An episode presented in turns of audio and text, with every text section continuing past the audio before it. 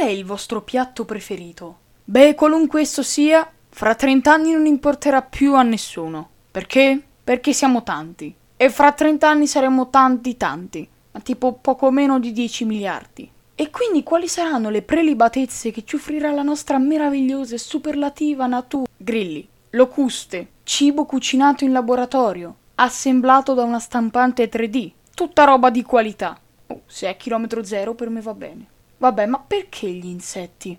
Perché è un'ottima fonte di proteine, basso costo. Vabbè, sta frase l'avrò sentita al minimo 654 volte. Però non sarà facile abituarci. Eh, ma ci tocca. Che vuoi fa? Poi pensa pure al fatto che molte allergie sono connesse alle proteine. Oh, sempre loro in mezzo, è terribile, guarda. Vabbè, poi non parliamo dei cibi sintetici. Dai, perché no?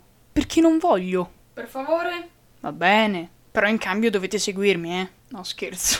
Però seguitemi lo stesso. I cibi coltivati in laboratorio sono relativamente semplici da realizzare. Bisogna far riprodurre le cellule staminali in coltura, fornendo loro i nutrienti necessari in condizioni controllate. Contento adesso? No. Come? Eh, no. Allora aspetta. Si procede anche nel campo delle stampanti alimentari, per venire incontro soprattutto a quelle persone con bisogni nutrizionali specifici. Meglio?